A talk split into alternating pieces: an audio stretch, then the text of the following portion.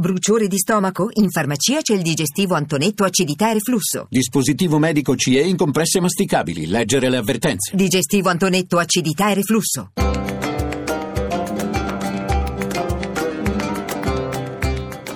Dialogo con l'Islam.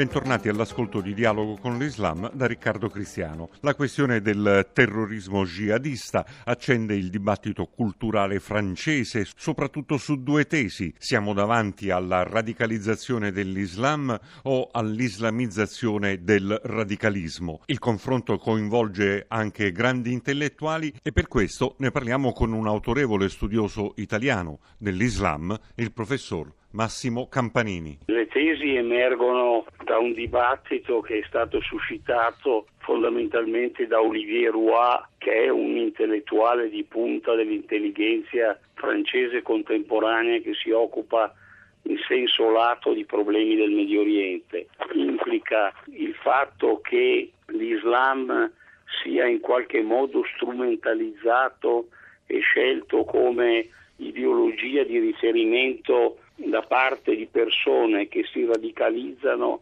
per ragioni diverse da quelle religiose. Diciamo che la tesi che l'Islam è un pretesto per giustificare radicalizzazioni di tipo sociale, economico, di disagio culturale e psicologico è una tesi evidentemente sociologica. Questa tesi del professor Oliver Roy, l'islamizzazione del radicalismo, a suo avviso è contrapposta all'altra tesi più diffusa, quella che sottolinea la radicalizzazione dell'Islam? Le due alternative non sono necessariamente contrastanti, cioè appunto non sono alternative nette l'una contro l'altra. In qualche modo le due motivazioni si intrecciano e si complicano a vicenda ed esigono eh, da una parte la demistificazione ideologica del fatto che l'Islam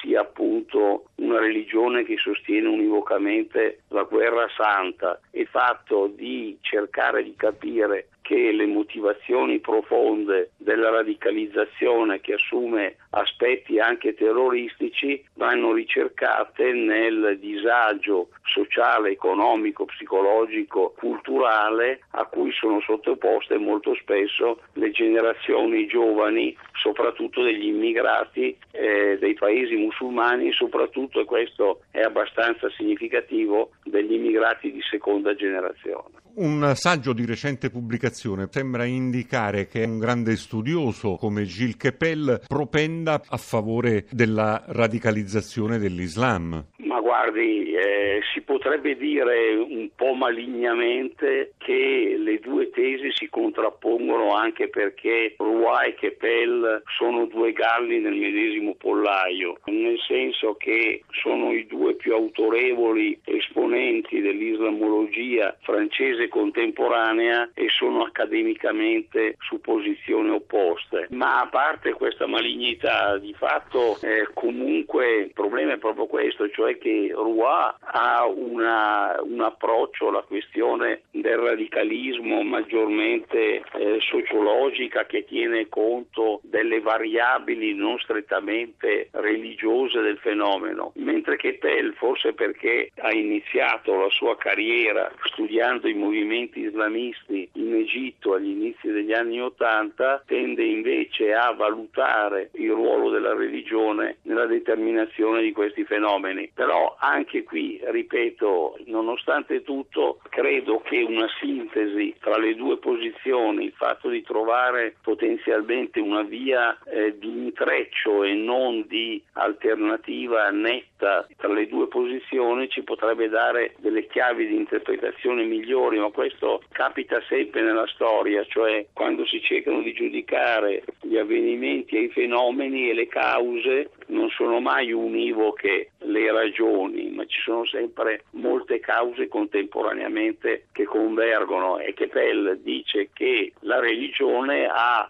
assunto un valore eh, radicale nel contesto di un'evoluzione specifica dell'Islam in epoca contemporanea.